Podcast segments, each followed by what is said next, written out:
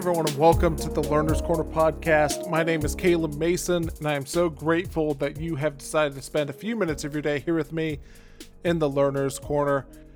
And today I'm honored to be joined by Miles Lagoze and Justin Loya to talk with. Actually, we're going to talk with Miles about his uh, brand new book, Whistles in the Graveyard and the subtitle or whistles from the graveyard and the subtitle is my title the subtitle is my time behind the camera on war rage and restless youth in afghanistan and we talk about his time uh, in combat camera recording all of the footage and justin was also in combat camera too and so we talk with them about their experience in the Afghanistan war and everything. And it's it's very raw and it's very real too.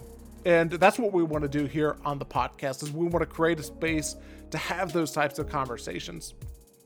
To engage in the types of conversations that are just difficult to have with some people are just difficult to have for many different reasons. And so that's what we're going to be talking about today about their experiences in Afghanistan and kind of what they learned and everything as well. Now, if you have been listening for the for the podcast for a while or if you find yourself on this journey of lifelong learning please subscribe to my podcast to where i give recommendation or not my podcast. Please subscribe to my podcast but also subscribe to my newsletter which i email out each week with three different things that i'm currently learning from. From books to movies to tv shows to youtube videos to quotes and could be fiction or nonfiction. There is no limit. If you just think about it, oh man, is that something that I could learn from? The potential is that it's going to be on the list. And I send it out each week of the different things that I'm currently learning from. And all you have to do is go to the show notes and subscribe right there. Now, as I mentioned, today I'm talking with uh, Miles and Justin about Miles's book.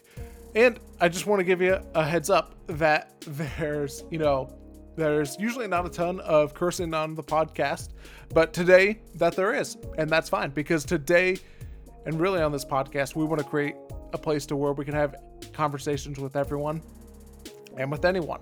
And some of the conversation and some of the material that we get into might be uncomfortable, and that is okay.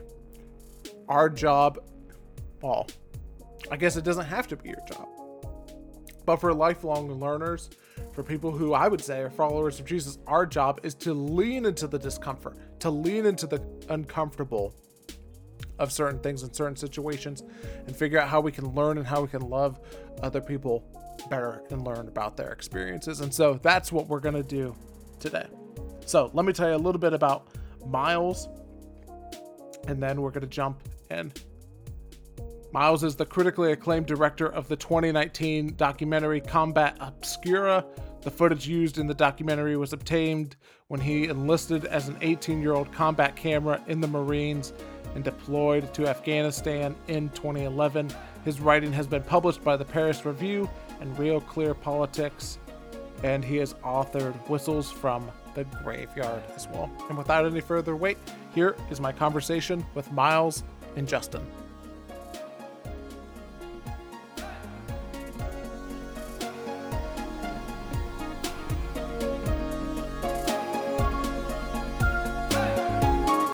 Miles and Justin, it is good to have you both on the Learner's Corner podcast today. Thank you so much for having us. Um, you know, uh, I think we're going to have an interesting conversation. Uh, Justin, you want to introduce yourself? Yeah, thank you so much for uh, for inviting me in today with you both. Uh, my name is Justin Loya, uh, former Marine, combat cameraman with Miles. Um, we were both deployed together in uh, 2011, 2012 to Sangin Afghanistan. And you did he did yeah. another pump in Marja in 2010. Yeah, so our our deployment uh, together uh, was my second deployment. Before then, I had gone into yeah to 2010 to uh, Marj, Afghanistan. Another um, yeah another off, op, op, offensive operation. Sorry with uh, But it was with three six Marine, six Marines. three yeah. six mafia. Yeah, as as some of them like to be called. Yeah, I I mean just just as we're getting started, you know, I'd be I'd be curious to hear um, from the both of you and Miles. Maybe we could start with you and Justin. Then maybe you could tell us then of take me back to like what what led you guys to joining the Marines. You know, however many years ago. Well, you know, um, you're 18, you know, your brain is not fully developed yet, and um, you make decisions that uh, don't always uh, pan out the way you think.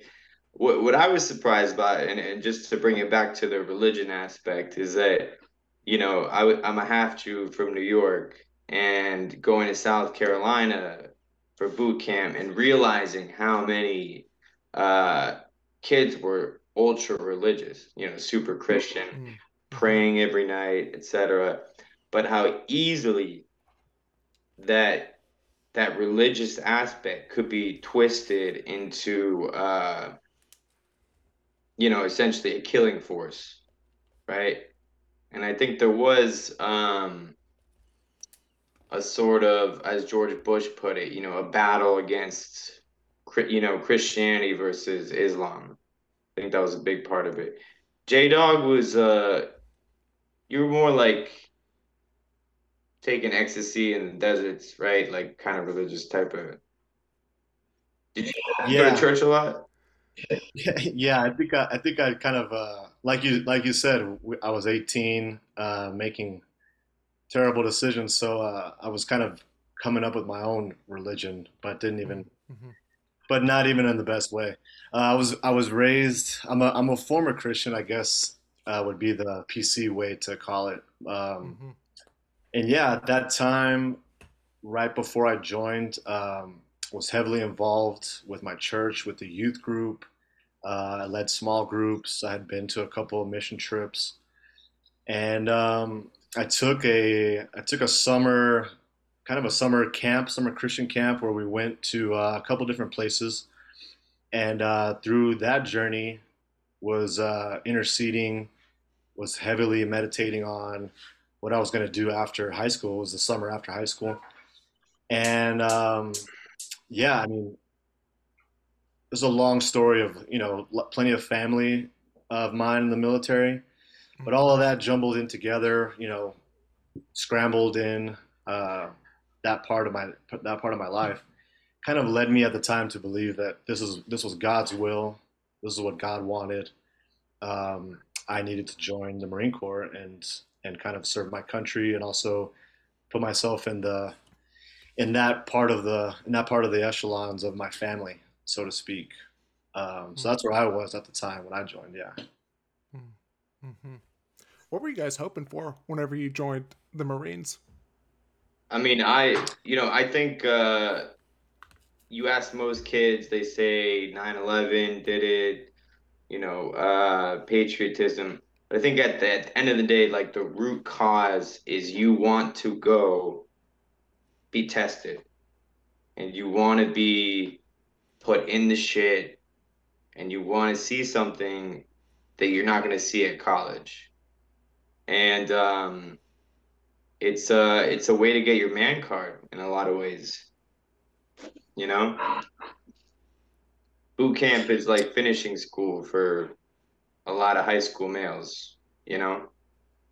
They're already at that level. They already have that testosterone, the fucking hormones, and then you put them through the meat grinder, you know, the most uh, toxic, sexist, uh, you know, kill-centric machine and uh, I think I think the greatest gift that the that they gave us was the gift of laughter, to be able to laugh at um, people suffering, you know, to be able to laugh at because the DIs that they embodied this strange uh, they they acted uh, like insane like mental patients to us, and they made us They were, they were like a, yeah, a caricature of just like what a leader, what a uh, what a, an instructor, military esque like person should be. They, you never you never see any of them you never see anyone like them again in your military career. It's it's this exaggerated Yeah. exaggerated feeling that they're just uh, conditioning you to, you know, the way that they act. But they, but you all kind of want it. You know, the, the the first thing they say at day one is, "Look, we could play by the rules.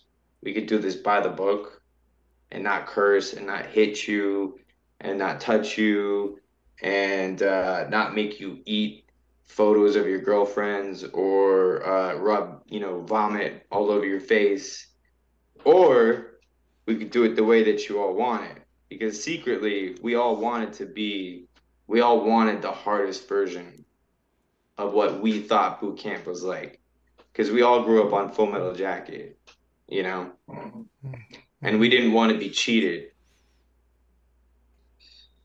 yeah, going going like back toward going back to that question of what we wanted. We just wanted to be challenged. We just wanted to.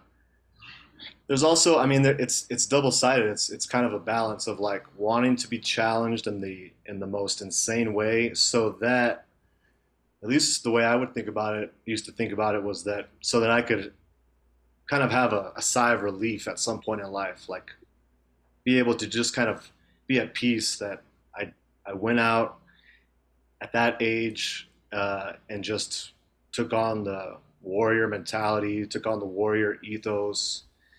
In a, in a lot of in a lot of ways, that's there, there's no outlet for that in today's society. So, you know, you literally go to the one place where it's you know it also it comes with like a cultural currency when you come back you know? When you come back as a veteran you know you're treated differently. People look at you differently.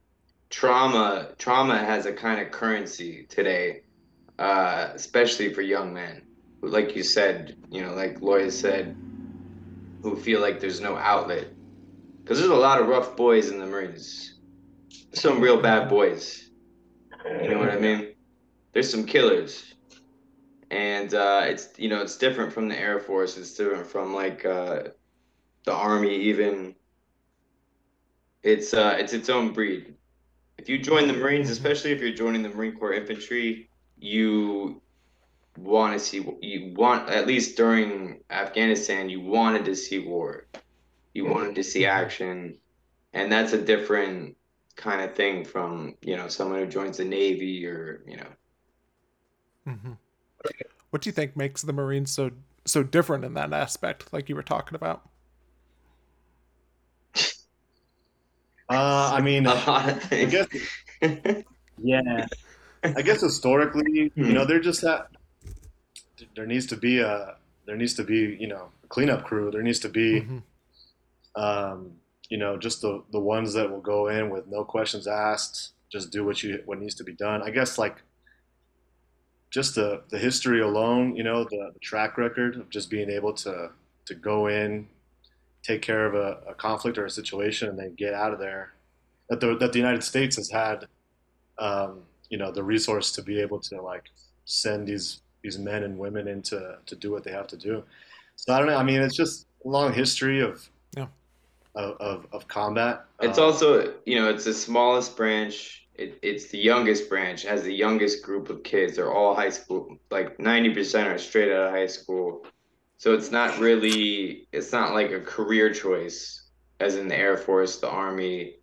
It's, uh, the boot camp is a month longer. They, uh, you know, they're allowed to do, the, the hazing is on a much different level, basically. You know, Mhm. um, and the culture is just different. There's less women, so it's mostly men.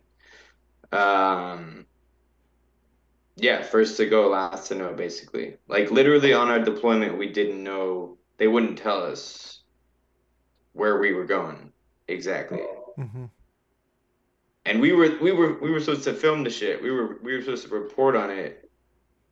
And uh, you know, I would try to ask the first sergeant, like, so, so what what are we doing? Like, what's the mission? And he would just be like, you know, I could teach a fucking monkey to do your job. Like that. That's how we were treated because we were cameramen. Mhm. But it was all hush hush. You know, the lower. It, it was all. You know, these these uh, officers, these college graduates, you know, high ranking enlisted people who kind of thought that they knew what they were doing, but felt that they couldn't tell us for some reason. I'm not quite sure. I guess because of OPSEC. But the whole plan didn't make sense from the beginning. So I don't know what they, I don't know what they were worried about in terms of uh, OPSEC. Mm-hmm. Like we literally didn't know what like what part of the country we were going. We didn't know the culture of the people because Afghanistan is all tribal, and it's all different. You know, military, you know, militias and etc. And yeah, basically, I, I don't know how Jay like how would you describe the the mission? Like we just basically set up. We would take over people's houses. Yeah, the. I mean, my first deployment there in Marja, I guess the whole point was just to hit a center, a cultural center, uh, a uh, agricultural center to kind of change um, the types of crops that they were that they were growing out there because you know they're growing poppy. For our for my, Miles and and my deployment, um, I think something along the same lines. It just this time they needed a highway done. I mean, Nah. in retrospect, Nah. that's kind of that's kind of what I. No, they were trying to Um, they were trying to fix a dam that we blew up after 9/11 that the Russians there was blew a, up before and now we were trying to fix it. So the whole point was to get like a 200 ton turbine up to this dam that would supply the area with electricity. But if, when we got it there, it was the wrong turbine. So we lost yeah, we lost how many guys? Twelve guys. You know, n- new you know hundreds of casualties. Uh, for you know for a really for a really bad logistics job. somebody fucked up. Mm-hmm. Yeah, and you can see it's t- it's 10, 10, 11 years since our deployment, and here I mean here I am still barely even know what we were over there for. You know. Mm-hmm. Yeah, talk to me about that dynamic for both of you guys. Of like you're asked to to to do this mission, and yet there's there's just a lot of mystery to it. Like you don't know what you don't know where you're at. You you know what you're doing, but there's just a lot of like veiledness, secrecy in it. Just talk to me even about like live just living with that. No, we were just bait. We were literally just bait. So we would take over um, an Afghan mud hut. We'd kick the family out. We'd give them some money. We'd turn their mud hut into a patrol base, you know, with guard posts and barbed wire and all that shit. And then we would uh, spend our days walking around waiting to get blown up or shot at. That was it. Yeah, you're. Uh, it was my second deployment, so at that point I was just, I- you know, I'm already a easy come, easy go kind of guy. So Mm-hmm. I, I guess I just it was just more of the same. It, it wasn't kind of new to me. I mean, there were some times, you know, when we first got into country, we went to a we went to a, a base that I had helped set up my first deployment. Um, we had no idea we were going to that part of Afghanistan at all. So in getting there, I remember, you know, I remember Miles being frustrated, not, you know, having no idea what's going on and uh, and just being like up in arms about it, as anyone would be if they didn't, you know, you know, basically have a plan as to how we're going to do our job, what we're doing our job Mhm. for. Um, but at the time, I just remember being just sort of comfortable with um, with not knowing anything, just because I I had seen it before, and uh, just sort of had you just sort of know that okay, there is some kind of mission statement coming, there is some kind of D-Day happening. It's always D-Day, right? They always hype you up. Two. Yeah. Yeah, but they're eventually going to tell you something, and then they're just going to they're just going to let you know, all right, it's starting now. Mm-hmm. Here's the rest of your deployment. Is this is this mission this uh, this operation you're going to have to tackle? Mm-hmm. How do you guys look back on your time in the Marines? Um, I know, ni- nice, easy question, right? I feel. Well, I I mean, mean- you go. You go first. Um, yeah, I mean, I, I experienced probably every side of the spectrum, I guess you could experience mm-hmm. while you're in the Marine Corps. Comcam goes everywhere. Mm-hmm. Yeah, from seeing different sides of the Marine Corps, being able to fly around in helicopters, um, being able to drive around in, in AAVs, different types of vehicles, um, experiencing different sides, different units. Um, all of that was was amazing. I mean, I got, you know, ultimately I got kicked out of the Marine Corps. I experienced I experienced a court martial. Um, mm-hmm. So I I spent five days in the brig at one point. Mm-hmm. Um, and then I was also, you know, a, a guide, a uh, a squad leader in boot camp, and a squad leader at my MOS school. So I I just go back to the idea that I had when I first joined, which was just to get an experience out of life, was to walk away with something that that um, that I was proud to do while I was doing it, and that I um, and that I would never take back or or regret. And so mm-hmm. it's pretty uh, it, it's pretty uh, you know yeah deeper, it's probably deeper than that. But at the end of the day, I I look back on it fondly. Like I'm just I'm glad that you know, because in a lot of ways I got lucky too. I was a combat cameraman who wa- who just joined just to go to war, and mm-hmm. a lot of combat cameramen they get sent to some air station and they're taking pictures of planes taking off all day. You know, mm-hmm. so I got not only did I get um, cool job, I also deployed twice in um, offensive operations with infantry units. So in a lot of ways I was lucky too. You know, um, mm-hmm. just grateful. I guess. I guess grateful is just the term. Yeah. Yeah, I feel like I look, you know, I feel guilty for a lot of the fond memories that I have because in a lot of ways, Marine, the Marine Corps is like prison. And people miss when they get out of prison, they miss prison. Cuz you had you had your boys, like you had friends in prison, even though prison is hell. Mm-hmm. Sometimes you miss hell.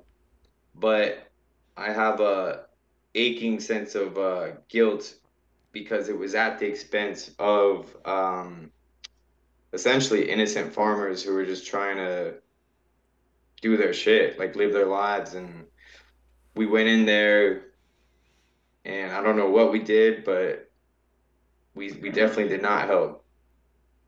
Mm-hmm. Mm.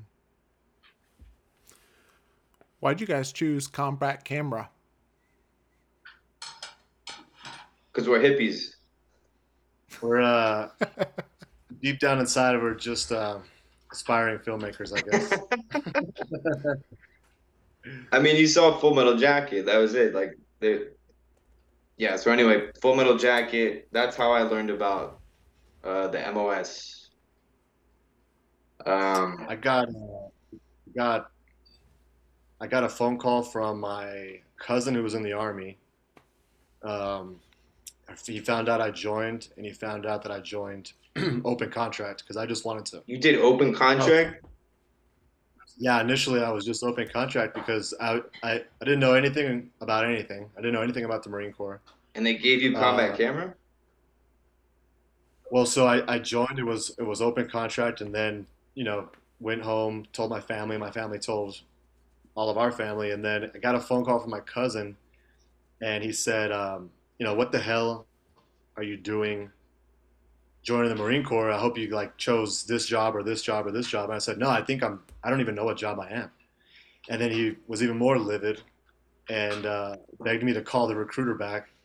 And he just, all he told me was just pick something that you like. Just pick something you like. And I liked cameras. I liked, I liked, uh, I liked movies. So I called them back and said, well, do you have this job? And they just said, he happened to say, yeah, all right this is going to change your date when you leave. Now you're going to boot camp at this time. Hmm. You know, the the other part, Miles, that you talk about in your book is you talk about being a little bit of a propagandist whenever it comes to combat camera. And I actually want to read this quote that you have in there, and I'd, I'd just love to have you and both of you can elaborate on it. Um, you know, you said our real job, after all, was not to show the war in Afghanistan. It was to show the goodwill and benevolence of our troops abroad. Would you mind just elaborating just a little bit more on that quote and even just some of the propaganda aspect of it? Yeah, so on on our pump, it was to show that mainly to show that uh, the Afghan army was capable of taking over after we left. So it was a lot of shots, you know, working with it with the Afghan army, uh, giving candy to kids and soccer balls and volleyballs and all that shit. And uh, you know, we built a school. It got bombed. Thirty kids died in the blast. Three Marines died. I think four Marines died, including some uh, some fat, right? Uh, yeah, yeah. That were injured. No, two of them died. Not Fed, yeah, Fed got injured. Yeah. Yeah. But um, that that was our job to show that uh, the war was going smoothly. Um, there was they didn't want a lot of combat, you know.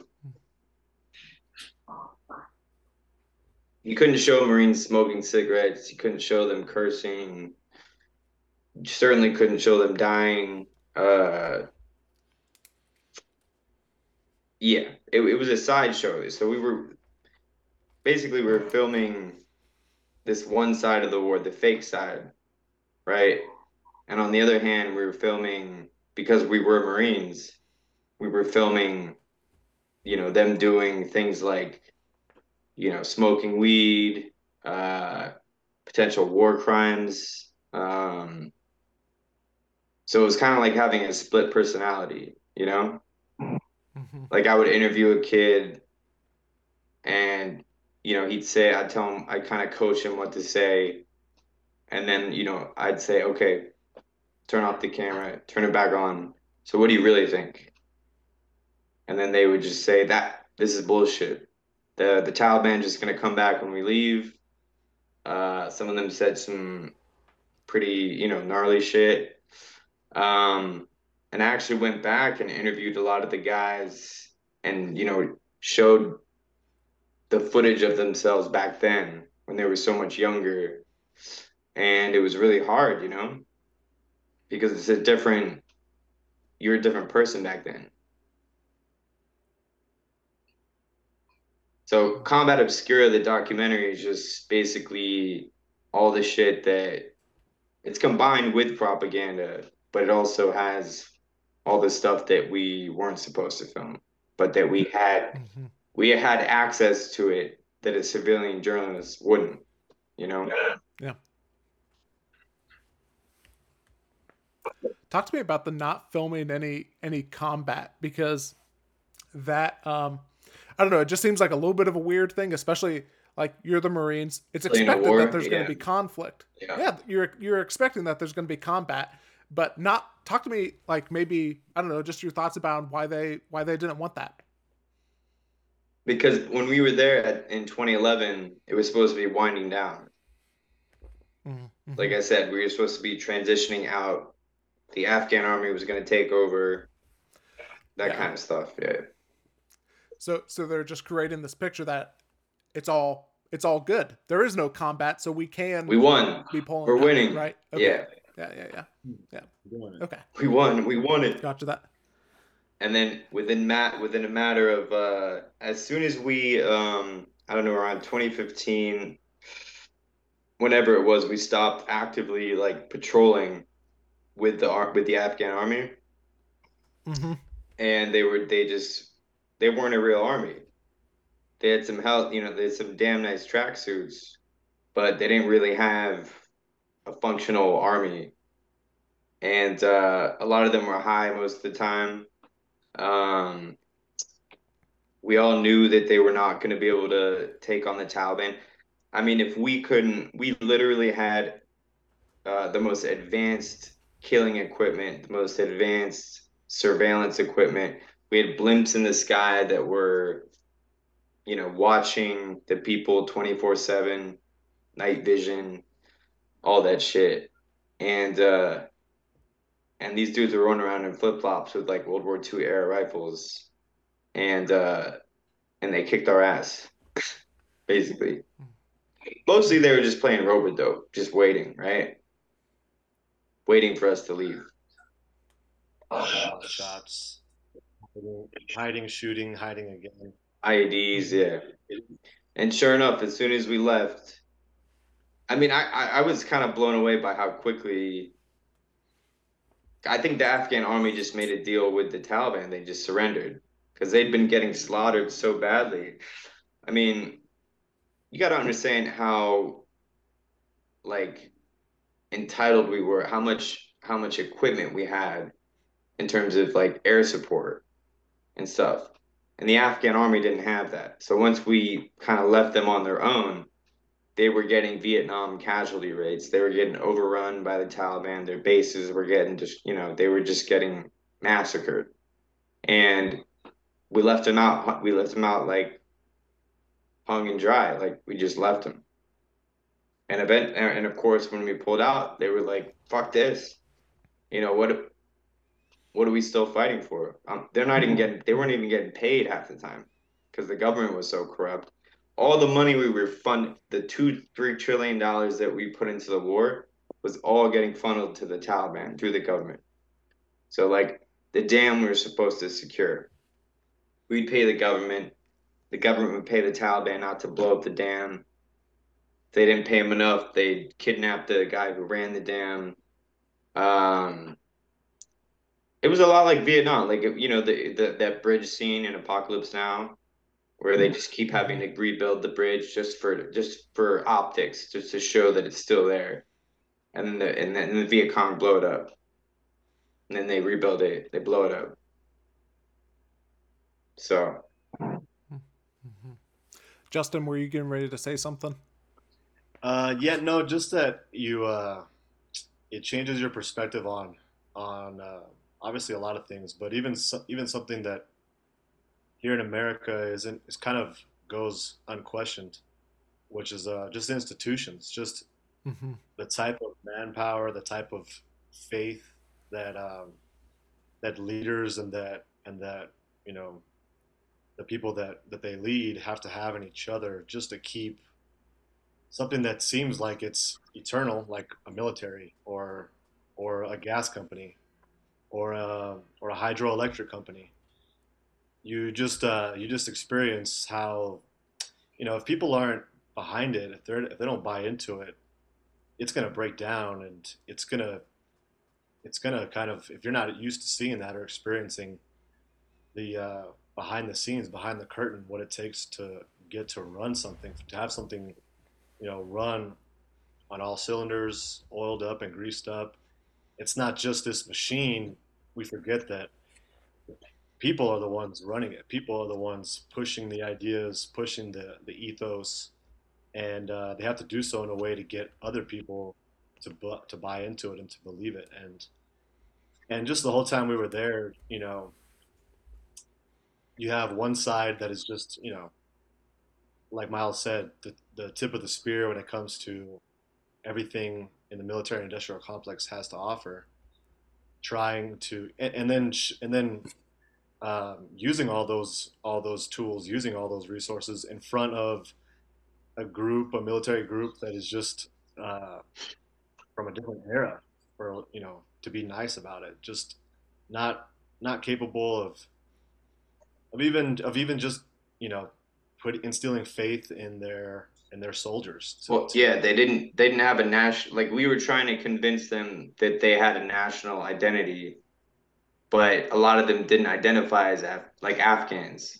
You know, mm-hmm. as I was saying earlier, like they're they're tri- they were more identified, they were more locked into their yeah. tribe, to family, to their village. You know, you're talking different dialects in one country. You know, they just it was just uh, it was, tr- it was like trying to fix uh, trying to fix a, an oil leak with you know tools. Super glue. Yeah. Yeah. yeah. You know, a lot of, you know, every war in a way, including Vietnam and World War II and, and everything, is uh, an experiment to a lot of extent, you know? Um, developing new weapons that eventually get recycled back onto American soil. Like you see a lot of the the cops wearing the same shit that we were wearing downrange, you know, like the militarization of American society, uh, the fetishization of American weaponry you see in uh, in in the far right. You know, um, just uh, I mean, those blimps made it onto American soil during like the Freddie Gray protests. You know, the drones. Uh, yeah, every war in a way is is a type of experiment. I think to test out like the new toys. Mm-hmm. You know, w- one of the things I'd love um, to hear from both of you is like, what's because of your experience in the Marines, what's something that you feel like that you have just a greater understanding about or of than maybe like the average American does? And again, it could be um, just a military thing or a, a Marine thing, or it could just be, hey, because of your life experience, it's this perspective or understanding that you have about life that you feel like you have uh, a better, different perspective on than than most Americans. I would I would say uh, most Americans think that the U.S. military is a uh, you know fine tuned, precise, you know, well organized uh, machine, and once you get in, you realize it's it's a bureaucracy. It's a it's a it's a shit show, just like every other aspect of the government. You know, I mean that's yeah. I think that's the basic takeaway that I got that a lot of Americans don't understand. I think going over there twice, I uh, I mean, there's this is a really good question because there's so many different aspects. I guess just interpersonally, just getting mm-hmm. getting through certain challenges or or um, deadlines or goals in your day to day. You could just look back on uh, to kind of push you through. Um, I mean, spiritually, or maybe just uh, just connecting with other people, just having got been on the other side of the world, mm-hmm. not just visiting, but in in theater of war. Um, you know, you can put yourself in other people's shoes kind of in a different way than I think than most people just because um, you know going over there and, and seeing Afghans or even you know just listening to the the pleas and the wants of the Taliban uh, I couldn't help some of the fir- one of the first times I was there just to think like I mean, the, just to, to connect with them in a way that these are just farmers, you know, these are just mm-hmm. people mm-hmm uh, religious people, and you know there's farmers and religious people in in every country, every corner of the globe that would that would do anything that they could to to protect themselves and their families. And then yeah, so and then you got these generals who had no clue what they were doing for 20 years, and they knew it wasn't working for 20 years. Who then go on uh, CNN and uh, act like they have some kind of uh, knowledge or authority as to what as to how this shit works when they literally uh, spent three trillion dollars on something that they knew we all knew at the end was not gonna work. And I get into fight like sometimes I'll get into like if I meet an officer at a bar sometimes I get, you know, it gets a little testy because I'm like, especially spec ops dudes, like the guys, these guys who like, you know, they go through, they literally cost like millions of dollars to train these guys to do, to kill, right? And, and, uh, and they walk around with, be- you know, they can grow beards and they don't have to wear uniforms and they think they know something that the average friend does. But at the end of the day, they're just doing the same shit we were, you know? And the, and the intelligence was so bad, so bad. Uh, you had drone operators watching, you know, looking for bad guys for weeks and still getting it wrong. And how many times would we get sent to the wrong house? We'd raid a house. Nobody was there. No, you know, no Taliban, no nothing. These people are having like one time we raided a a funeral for someone that we killed, and intelligence, the fucking drones and the, the eye in the sky were saying, "This is a Taliban meeting," and we roll in there, you know, guns at the ready, pulling everyone out. It's a funeral for the guy that we killed. You know. Yeah, yeah. there was never they never knew what was going on. I mean, at the very at, at the, the best way to put it is that we could tell at the time, like, oh, maybe I guess they're just they're just guessing. They're just making these intelligent mm-hmm. guesses. Is what it felt like, you know, on a good day. Mm-hmm. But, let's bring it. Uh, let's bring it to UFOs because you see these guys. You see a guy. You see a guy like uh like Dave Grusch, right? You know this guy.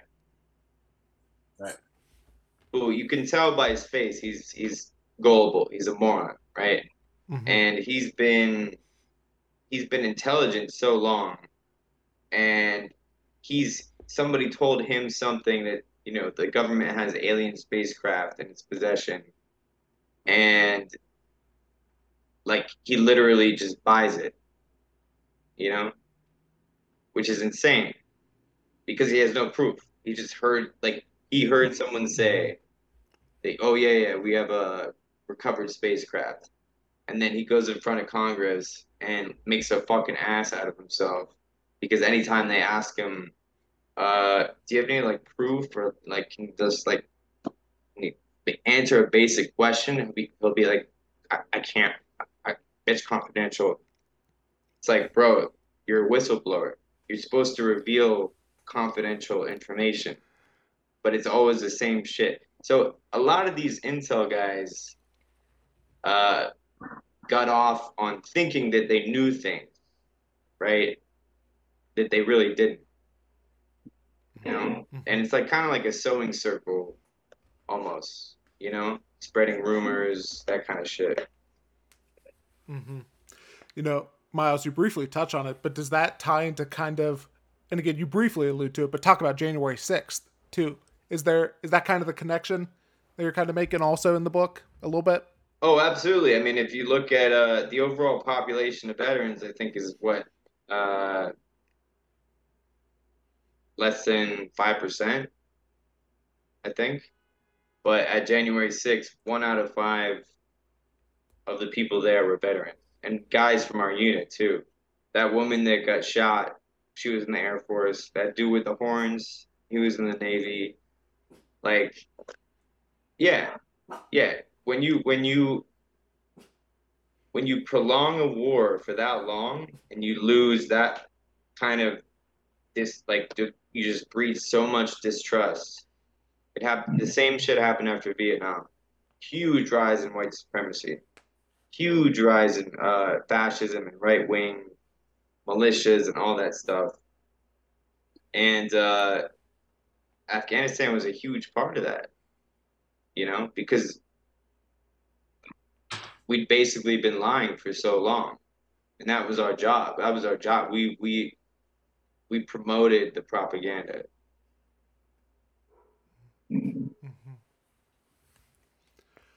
You know the the other thing that I wanted to ask about is uh, I, I can't remember exactly where it's in the book, but you you have this quote and you talk about this thing of of wanting to be judged for being in the Marines while at the same time wanting to be thanked at the same time wanting to be celebrated for it and and and also be held accountable. Can you talk to me just a little bit more just about that dynamic because there there just has to be such a tension in that. Yeah, I mean, Jay can speak this too like um it's a really conflicted feeling because you have these uh, you have good memories and you're also proud that you you made it out you know? Like i got shrapnel in my head. I was very lucky. Um, you you you there's a kind of invincibility that you feel when you come back that's mixed with vulnerability but as you age uh, and as you get older and and, and you know go through college and all that shit, and you uh, you really like you really start to have a lot of regrets. So it's for me at least, it's really conflicted, you know. Mm-hmm. and when people say thank you for your service, I I don't say anything back because I don't know what the fuck that means. I don't know. I like. I don't know what you're thanking me for. Pretty much. If you support the troops, but you don't support the war, then that doesn't make any sense, right? Like you should support the troops when they're doing something that is good that you support, right? Yeah, I've uh, I've, I've upset uh, a friend of mine when her boyfriend meeting her boyfriend for the first time, and uh, and he's a great guy, and he's in the he's in uh, uh, the fire department, and said that same thing. Thank you for your service, and and I was just sort of wanting to make that a conversation, and just sort of saying, yeah, well, you know, what does that mean? And I, I don't really get it, and mm-hmm. she was upset. She said, you just say you know, I kind of mentioned something like, I never really know what to say. And she got upset and, and just kind of barked in and said, You just say thank you. You're just supposed to say thank you. And it's like, okay, well, I guess for you guys, that's that's kind of all you are asking for. Like maybe it's just this thing that you want something in return, so you throw that out there. But yeah, it's I just mean, an end. It just ends the dialogue. Yeah. Yeah, for it just want it just like, needs to be this thing. Thank you, go away. Thank you, go away. Yeah, but for but for us, like you're, like um, like it like it talks about in the book, and like Miles is saying, it's it's uh it's way more complicated. You know, it's mm-hmm. for me coming back. I mean, the biggest uh, the biggest feeling that a lot of guys feel it's it's part. I mean, it's it's in the literature for trauma is just a lot of guilt. You know. Um, the fact that we are back, the fact that we're still on this planet and other guys aren't. Um, and the um, Afghans that that helped us, you know, half of them are have been beheaded and, and all that. And and we get to come home and, and get free pancakes at IHOP and and uh, you know free college and all that stuff. And uh, the real the real victims the real fucking warriors who actually fought for their land are dead, most of them, or just abandoned. Or kid, you know, our kids changed, or families forever changed because they're not there. I mean, tying it back into, you know, putting yourself in, putting yourself in other people's shoes that you've, uh, you know, that you've seen around the world after you've traveled in this way. You also, you also takes you to a place where you know, why it makes you question kind of everything. Like why why were they born into a family in Afghanistan that was war torn? Why why am I so lucky to be able to go down the street and order, you know, whatever kind of coffee that I want, you know, in like five minutes? It's just uh it's uh it's just more complicated than I guess anyone could ever know, and it's and it and it gets more and more complicated, I guess, as the years go by in a way too. You constantly you constantly have to kind of pivot and shift with how you're dealing with your with your stress or with your or with your uh, either regrets or your or your guilt. Um, some of it gets easier, and then it's just a, kind of amazing how new things pop up, or or just uh, things that didn't bother you before all of a sudden bother you. Hmm. It's strange, hmm. but um, mm-hmm. but yeah, there's positivity to it too. Sometimes, I mean, I used to think it was real. I used to think it was cheesy and it was corny to kind of like I guess go to certain events or or um, or if someone wanted me to kind of like say something or talk about something, even at a family thing, um, I used to shy away from it, and I just I was in a you know darker place, and it was just not for me. Brandon, you're in El Paso, which is like a huge military town, right?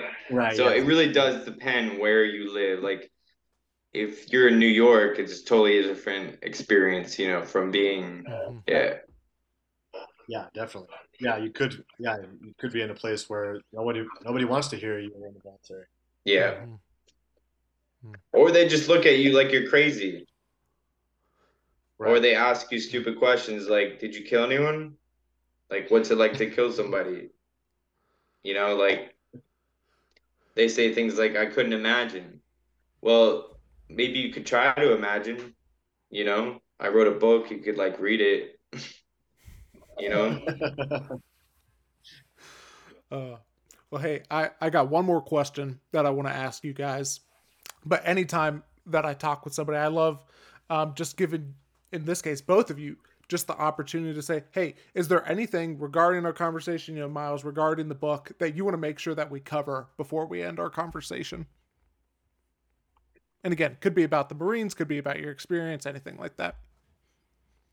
Um, I would just say don't join.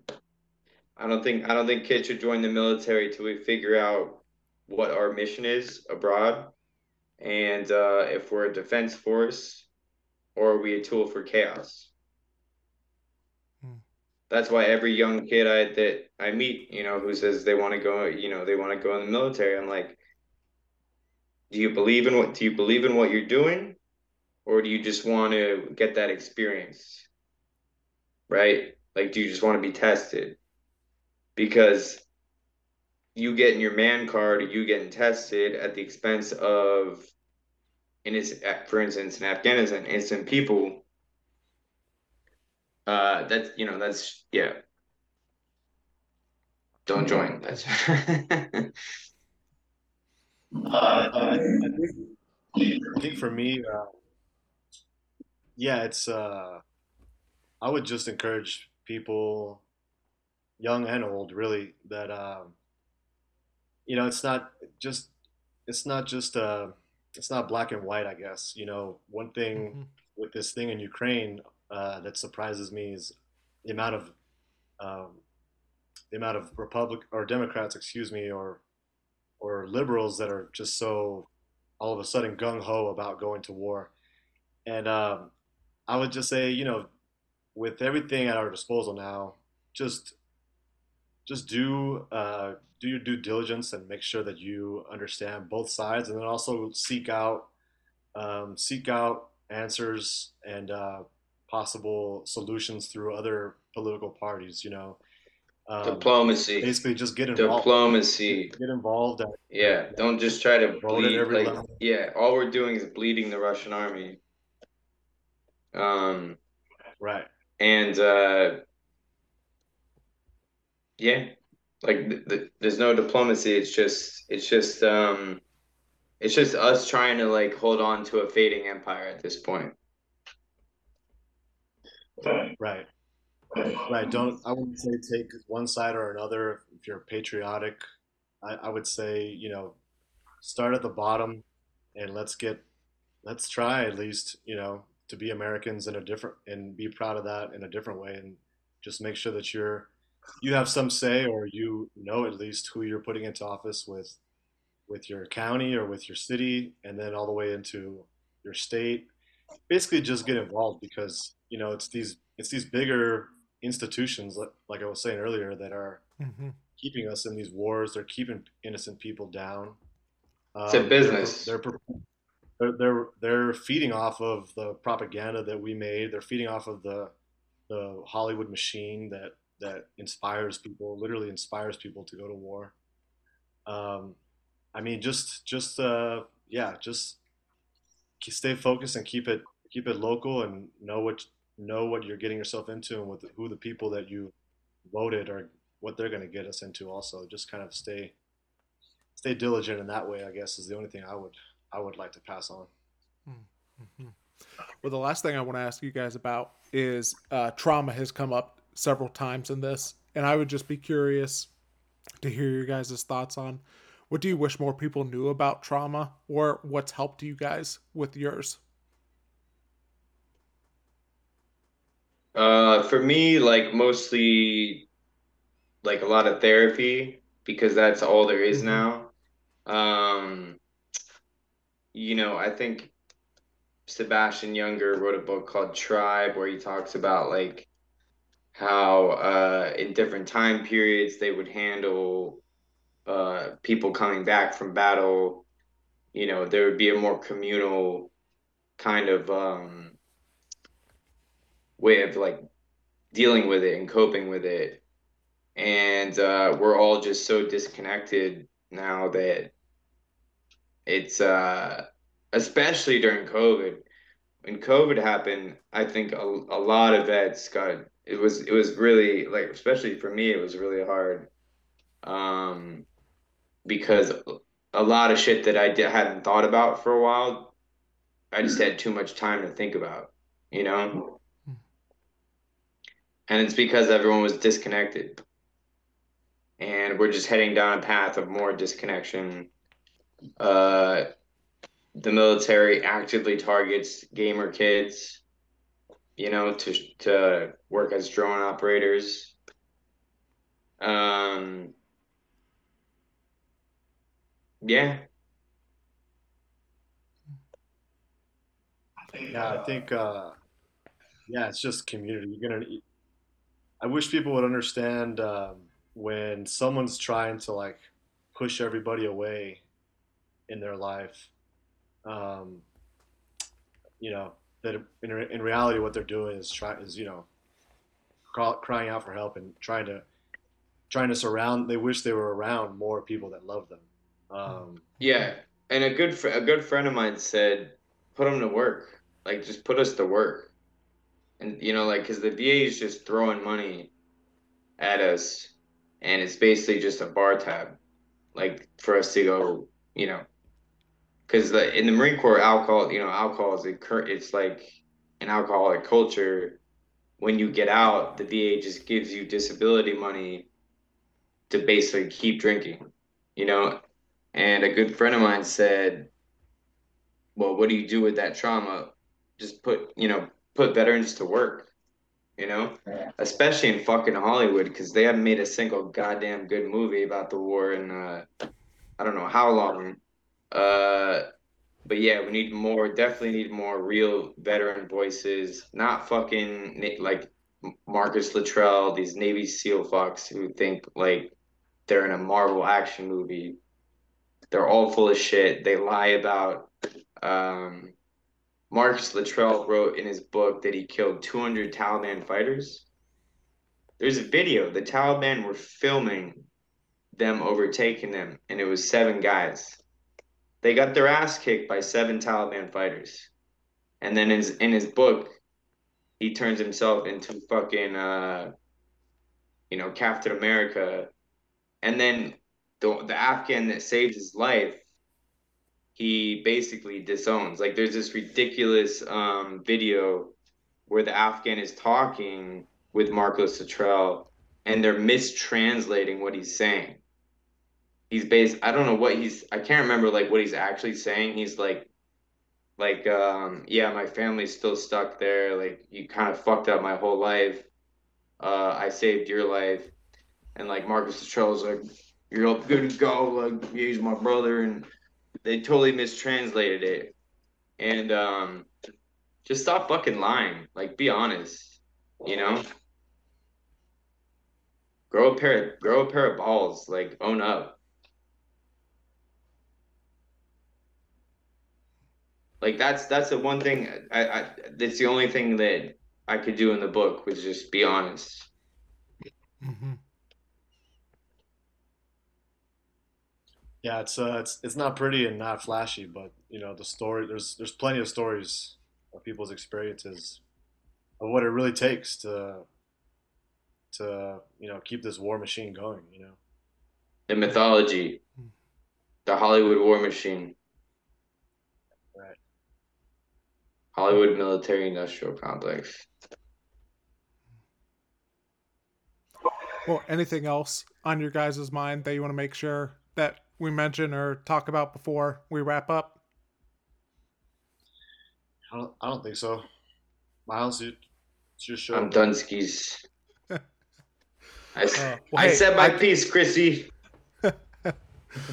well, hey, I I just want to say, hey, thank you both so much for your honesty and just thanks for the conversation as well, Miles. I know that people are gonna want to pick up your book, Whistles from the Graveyard. Where's the best place for people to go to that and um, keep up with you guys? Check out Walmart. You know, um, Target has a sale. no, I mean like bookstores. You know, Amazon. yeah. yeah. Okay, cool. Well, again, hey, thank you guys so much for the conversation and just thanks for your honesty. I really appreciate it. Thank you for having us. You, Caleb. Appreciate it. One love. So coming out of that conversation, I think my my biggest takeaway from it is that whenever I'm listening to somebody and they have a completely different story than I do, that they have a completely different experience than I do, that one, it's just incredibly important to listen to people like that. Because they, they get us out of our bubble. They get us out of our own experience and get us thinking about the world in different ways that we're not accustomed to. And the other thing that I think about with this is also that sometimes it's important for us to to dig in and look at the facts for ourselves, to dig in and look at the story that we're being told and determine for ourselves is that really the story? Is that really what happened? Or is someone trying to to fool us for one reason or another? Is someone trying to, to tell us something different? And if they are, why are they trying to do that? And really digging in and thinking critically about what's happened and not necessarily taking things at face value, doing our own homework, doing our own research. And of course, that can mean, you know, listening to people that you disagree with, that can mean that can mean just a ton of different things. But the importance of not giving up our ability to think for ourselves and not just going like, well, I don't want to think about that. So you hand over your ability to think for somebody else. And that's something that we've talked about so many times here on the podcast. And that's something that we're going to continue to do on the podcast as well. And so if you're up for that, if you're on this lifelong journey of learning, please subscribe to my Substack to where I give things that are making me think, things that are engaging my curiosity, things that are just shaping shaping me are things that I just think are important to pay attention to. And so, three things each week. All you got to do is subscribe to my Substack, and it will come into your email each and every single week. And so, with that, I think that's all that I have for today. So, I do want to say thank you to Miles and Justin for being on the podcast today. And thank you to Sam Massey for creating the music for this podcast. And thank you for listening all the way to the end of the episode. My name is Caleb Mason, and until next time, keep learning and keep growing.